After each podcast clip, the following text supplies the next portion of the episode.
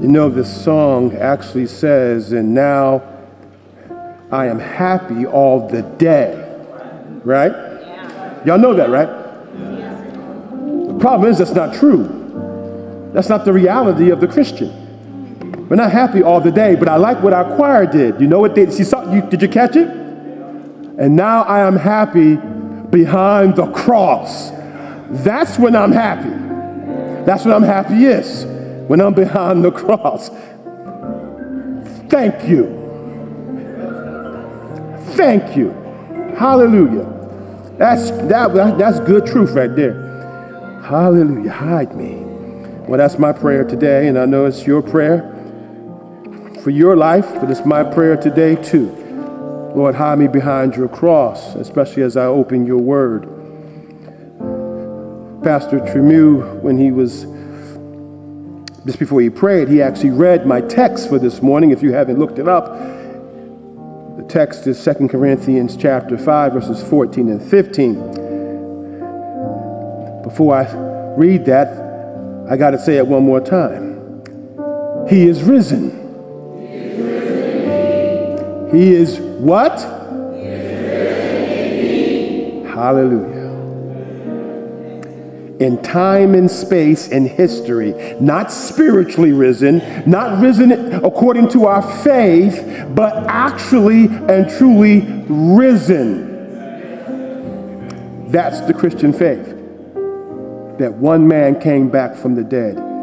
He wasn't resuscitated, he was in, a coma, he was dead.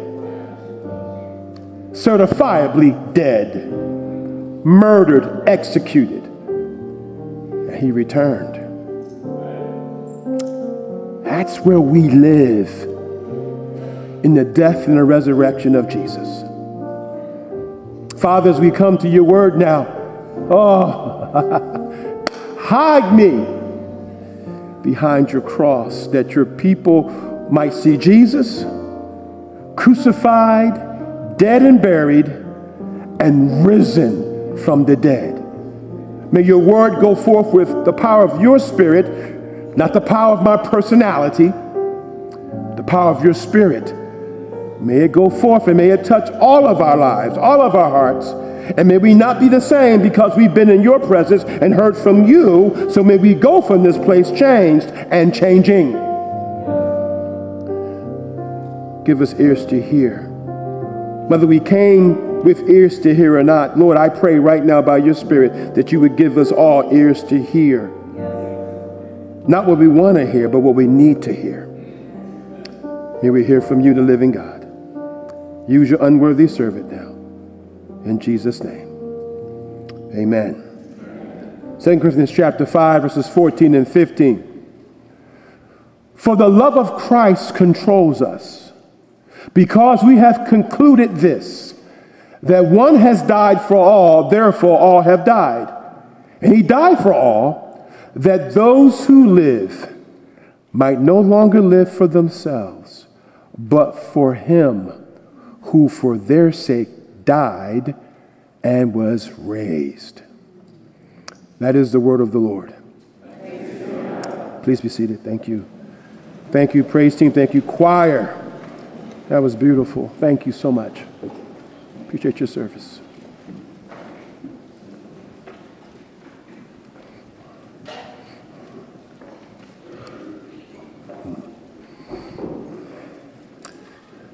The death of Christ, Good Friday, according to the Bible, pays the price for our sins. The resurrection of Christ says the payment was accepted. You ever try to pay a bill, online especially, and you did it. But then later you find out that the payment wasn't accepted because they never got it.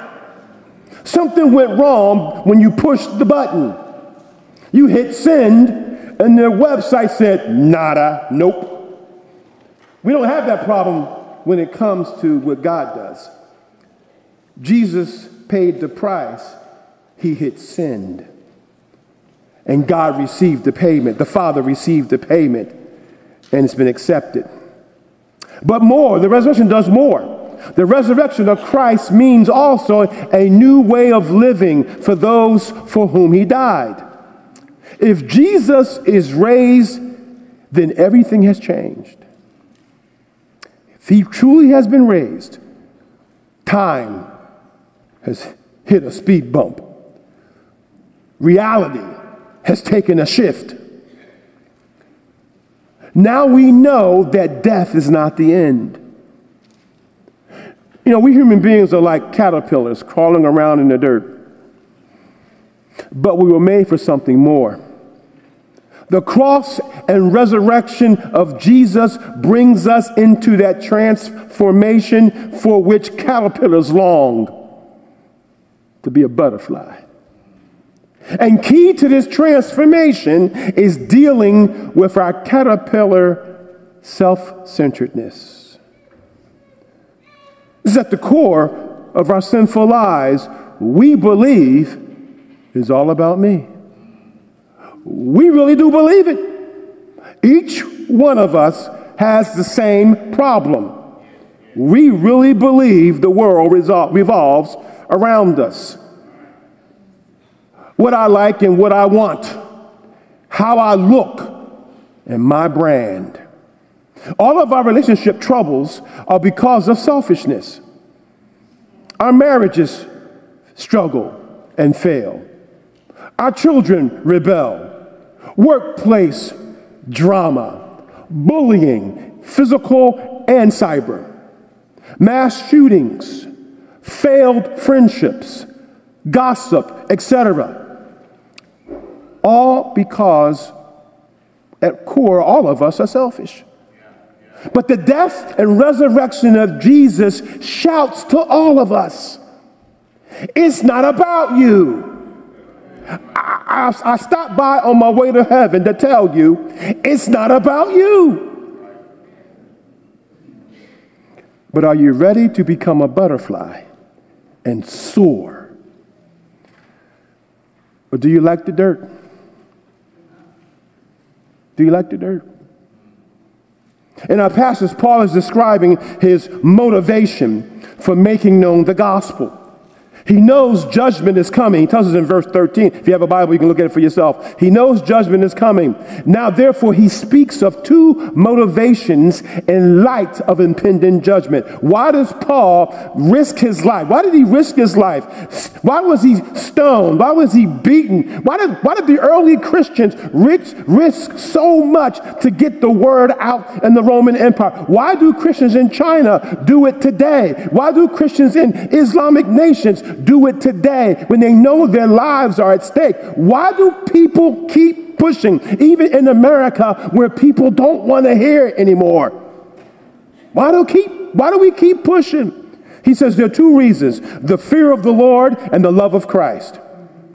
The fear of the Lord, meaning reverence and awe of the Lord.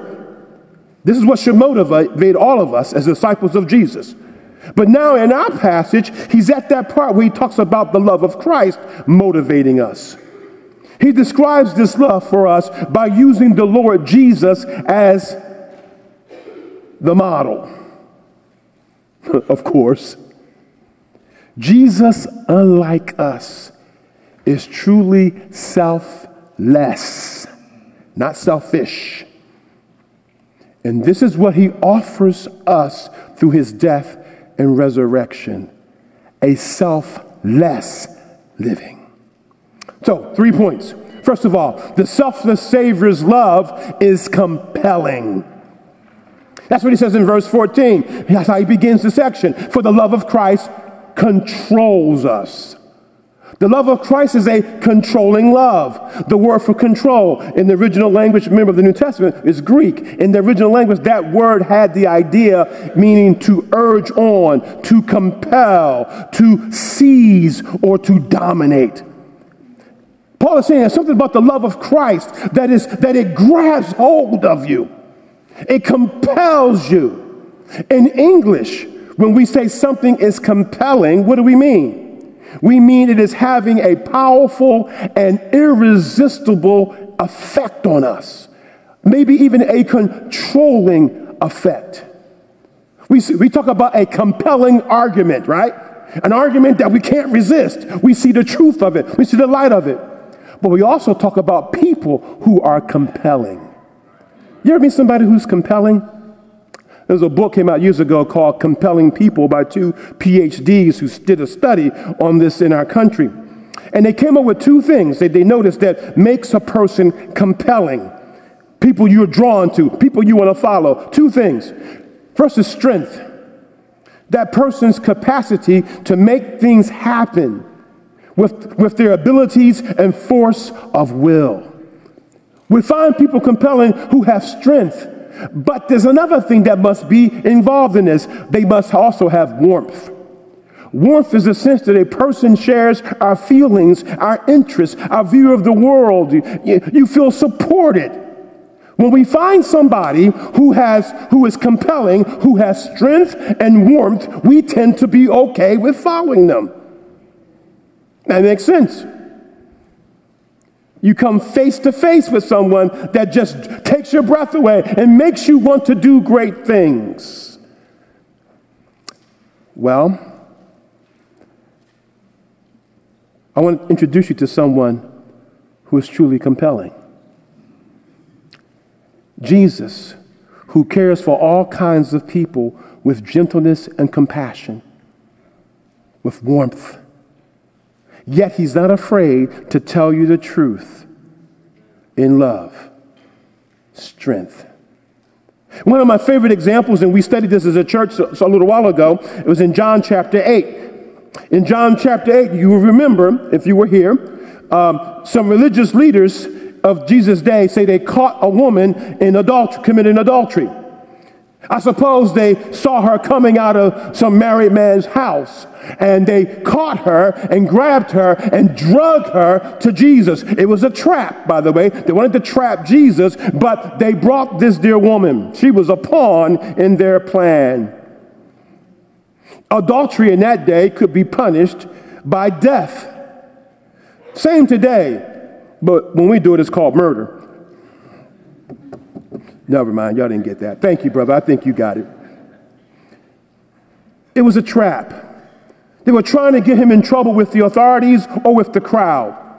Jesus looked at the men who brought this woman, this dear woman, in, and he says to them, He who is without sin, let him cast the first stone. You remember that? Everybody knows that. Whether you read the Bible or not, you heard this story before.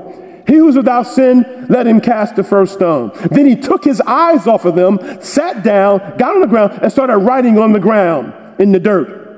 He like he just dismissed them, took his eyes off, and said, just started writing. And then he, he, he stands up at some point, and, and they're gone. And by the way, Jesus tends to dismiss self righteous people. Because self righteous people think they're better or more spiritual than other people. He tends to dismiss them. And that's what happened. He dismissed those guys. And then he stands up and they're still, and they all, they, they all felt guilty, right? Remember, they felt guilty because they all knew they had sin in their lives. They dropped their stones and walked away. Jesus stands up and says, Where'd they go? He's talking to the woman. Sweetheart, where'd they go? Nobody here? He says to her, Is there nobody here to condemn you? She says, no, sir. And then Jesus says, Neither do I condemn you. Listen, go now and sin no more. All of that's important. He didn't justify her sin, he calls her out, actually. But then offers a change and he offers acceptance to her. He is offering her love and change at the same time. He's displaying mercy, warmth, and strength. Compelling. That kind of love grabbed her by the heart, I'm sure. And that kind of love is what grabs us by the heart. That's the kind of love that Paul says grabbed him by the heart and kept him going throughout the Roman world of that day, risking his life till finally he was killed, he was beheaded. What kept him going? What kept him moving? He had met a compelling love.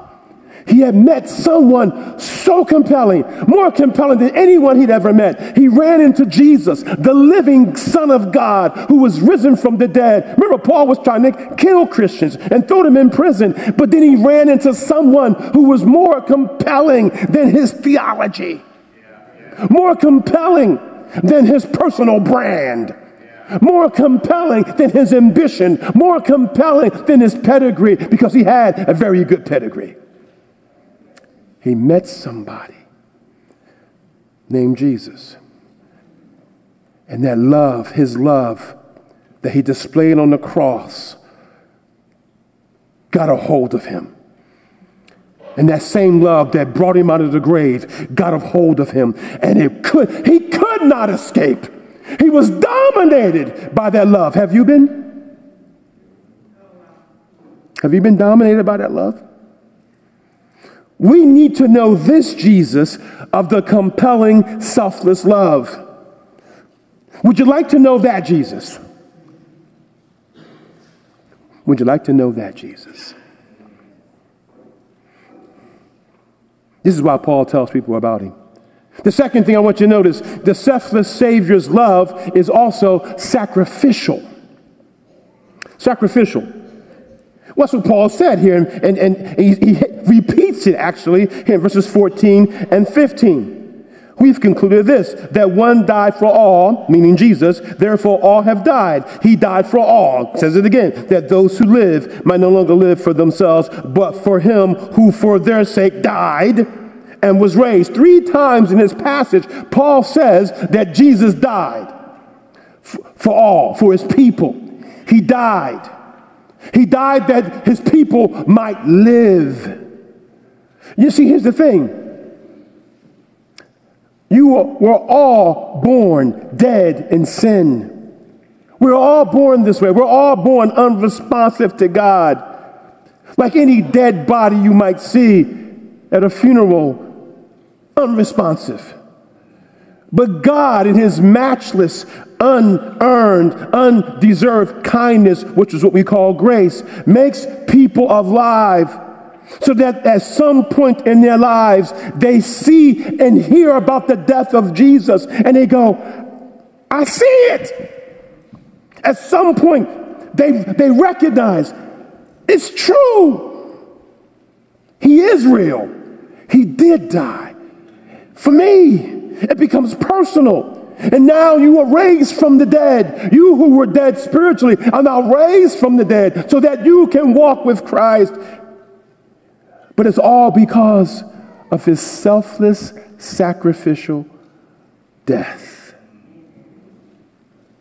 He sacrificed himself for his people who were trapped in sin and at that time didn't even want him. Romans 5 says it this way For while we were still weak, at the right time, Christ died for the ungodly. For one will scarcely die for a righteous person, though perhaps for a good person, one would dare even to die. But God, oh, that phrase, but God shows his love for us in that while we were still sinners, Christ died for us. His death was to pay for our sins. Because we're all doomed to eternal death. And for our cosmic treason against God, we're all doomed. We all stand guilty. Treason against God in thought, word, and deed. And when we stand before the judge of all the earth, the judge of all earth has only one thing to say. The gavel slams guilty. Guilty. There's no other, there's no other reprieve. There's, there's, no other, there's no other thing he can say because we're all guilty. Unless someone comes along who is perfect and, and willingly takes our place to make payment for us. But the problem is, no one is perfect. I don't care who you know, who you have the nicest person you know is not perfect. So God did what we could not do. He provided the perfect substitute for us. He provided one who is perfect. The Son of God, in his perfection, steps in. And I know, and I want you to notice this. He doesn't say, if you clean yourself up and promise to follow me, then I will die for you.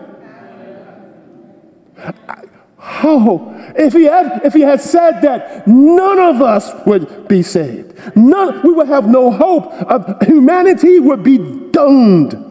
It would be the flood all over again, but this time, no Noah. Jesus temporarily sacrificed his glory in heaven. He sacrificed it for the pain, the derision, the torture, the shame, and the death to save people like you and me. 2 Corinthians 5:21 For our sake God the Father made him Jesus to be sin who knew no sin so that in him Jesus we might become the righteousness of God. 2 Corinthians 8 9 For you know the grace of our Lord Jesus Christ that though he was rich for our sake, he became poor, that we through his poverty might be made rich. A selfless love, a selfless sacrifice. So, what is the effect of this kind of love on those who trust Jesus as their Savior and Master of their lives? What's the effect? The selfless Savior's love creates selfless people. And you heard it in 15b, the second part of verse 15. You heard it said, Why does Jesus do this? That those who live might no longer live for themselves, but for him who for their sake died and was raised. Good Friday, Easter Sunday, Resurrection Sunday. Jesus displays the greatest selfless act in all of humanity at the cross.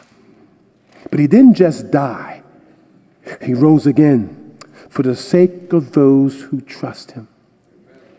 Before we surrender to, his, to this compelling love, we all live for ourselves.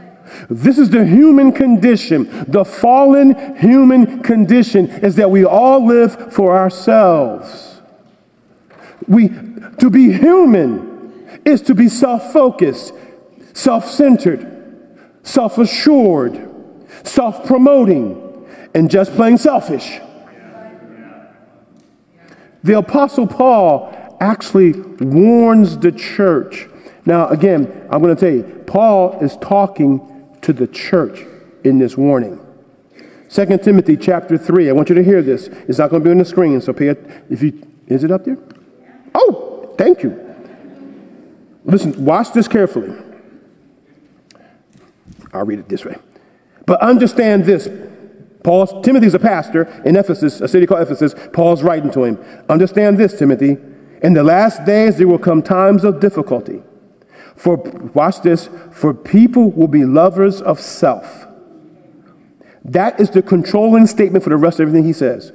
Love, meaning lovers of money proud, arrogant, abusive, disobedient to their parents. Who had that get in there? Uh, ungrateful, unholy, heartless, unappeasable, slanderous, without self control, brutal, not loving good, treacherous, reckless, swollen with conceit. And then he rounds it out lovers of pleasure rather than lovers of God. Now, you know, he's talking to the church. Watch this having the appearance of godliness, but denying its power. And then he says that those terrifying words avoid such people. He's talking to a pastor, and he's telling a pastor he should avoid people in the church who look like that. People who are so, who live their lives as if they only, they're the only ones that matter, who live their lives. I read that and I thought social media. You want to see where that plays out so well? Go on social media and you see the self centeredness of people. Matter of fact, there's a word that's being that's been coined uh, over the years, and there's actually a, a, study that's been done that says it's at epidemic proportions in our country. And there's a word for this, what we're talking about. You know what that word is? Andrew, you know what the word is. I bet you know, because he's smart in this way. narcissism. Ah, see, I knew you knew. I, I, you, Rachel. There's an epidemic in our country. It's been saying this for, for years now of narcissism. Narcissism. Uh, literally, it means self love. The Baker Encyclopedia of Psychology and Counseling, as a Christian, says it, puts it this way What is narcissism? A vain preoccupation with self or a preening self centeredness. Later, the term described a triad of vanity, exhibitionism, and arrogant ingratitude. Man, that's social media. I'm telling you. I'm saying. The latest 20th century has been called the age of narcissism or an intensely individualistic, self centered, and hedonistic, that's pleasure seeking, culture devoted to the quest of a peak performance. Many of you are probably familiar with the story of the term narcissism. It, it's an ancient Greek myth, right? A young man by the name of Narcissus um, was incredibly handsome. He was so handsome, he was beautiful. Muhammad Ali used to say he was pretty. This guy had Ali beat. And every, every creature, everything just kind of fell in love with him. And, but, but one day, this young man was by a, a, a, a lake and he saw his reflection in the water. And he fell in love with his, his reflection. He kept trying to grab it, but it was water, of course. He couldn't grab it. And he pined away until he died there. And the gods turned him into a flower. And it's a flower that's supposed to be supposed to grow by rivers of water and lean towards them. That's the, the story of Narcissus and where we get the idea of narcissism. We, we, we just love ourselves. Paul is talking about that in 1 Timothy 3. This self love, this self focus, we, it's, uh, and, and it's in our churches. And Paul says if people live like that, Timothy, you're their pastor, have nothing to do with them. I, I'm, I'm just reading the Bible, y'all. I just, because that person doesn't want to, it, that person wants the church to be for them, to cater to them, to, to give me what I want. I pay my dues, now give me. They give nothing back. They're like the pirates and Pirates of the Caribbean. I love that motto. Take all you can, give nothing back. That's the narcissist. That's what's in our culture. That's what's that self-centeredness and self-focus that we all have to deal with. Now, of, of course, Rev Kev, of course, now I know I should be less, less selfish toward my family. I know I should be less selfish toward my friends. I, you're right, Pastor. You, you, you, you on it, man. You good. You good. I know I need to be a good person to my family and friends and better person to help my neighbors maybe, you know, do, do more about, you know, being nice to my neighbors and, you know, I should be, and past that, no, I should be nicer on my driving, man, because I'm on the road and people crazy and I really get off. I just, I know I need to be nicer person, less selfish. Well, yes, I agree with you. But listen, family, the eternal Son of God did not leave the glories of his heavenly existence suffered the limitations and plagues of becoming a human, putting up with folk dogging his steps, plotting his death, then actually achieving his death, executing him in the worst possible way of that time, the horrible death as an enemy of the state on a cross. Then, then, in great glory, rising from the dead in power and majesty. He didn't do all of that merely to make you a nice person. Because you ain't that nice. And you won't ever be that nice. Jesus came to show his amazing, compelling, self sacrificial love to deliver us from ourselves so that we can then live for him. He wants to deliver you from you. That's more than nice, y'all. He's delivering Kevin Smith from Kevin Smith that Kevin Smith might truly serve him and live for him. Listen, the opposite of living for yourself is not listen, is not merely living for other people or causes, no matter how good they are. Why is that not the op? Why is that not the right? Because it's still about you and the good feelings you get out of those things. The opposite of living for yourself is living for your creator. Why is that so? Because ultimately, selfishness is superimposing your will on God's will. You're self willed. Ultimately, selfishness is saying to God, It's all about me. Here are two good questions about how you view God. Do you want to know God's will to do it or to vote on it? Do you want to know God's will to do it or to vote on it? Second question Is your love for Jesus a transactional love? You love him as long as he does what you want and gives you what you believe you need. He's Jesus then. He's, he's all right now. But once he crosses the line, you see, it's all about you. But there's good news. Steve Mathewson, in his book Risen, says Jesus' death and resurrection makes it possible for us to live for someone greater than ourselves. And I, and I put in there, including other people in our causes. He makes it possible for you to live for someone greater than, your, than yourself. And that's what the cross and resurrection does. It creates selfless people who are willing to lay down their lives for Jesus and are willing to give of themselves to others because they recognize it really isn't all about me. They recognize because they see, they, because of Jesus, they, they, they recognize that it wasn't really all about him when he died for us. It wasn't all about him. He gave himself. It wasn't all about him. It was, it was about his love, about his Father's glory and his love for us. And now, when, when you embrace that, when you meet Jesus, when you see his glory and majesty, when you come face to face, and that, that truth, that compelling love gets a hold of you, when you find out, when you really begin to see that Jesus is real and that his death, not, not just, it was just a death, no, it was for you.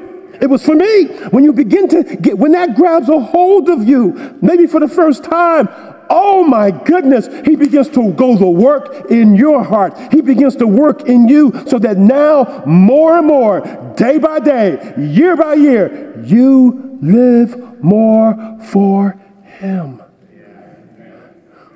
To please him, to glorify him, to exalt him. Why? Because this, you've never met a love like this before. You've never met a love or a man like this before. There's nobody like him.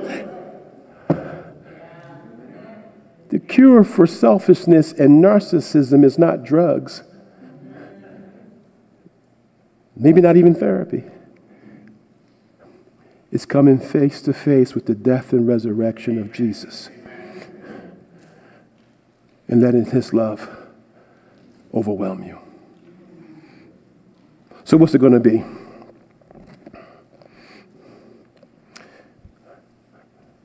You're going to be a caterpillar?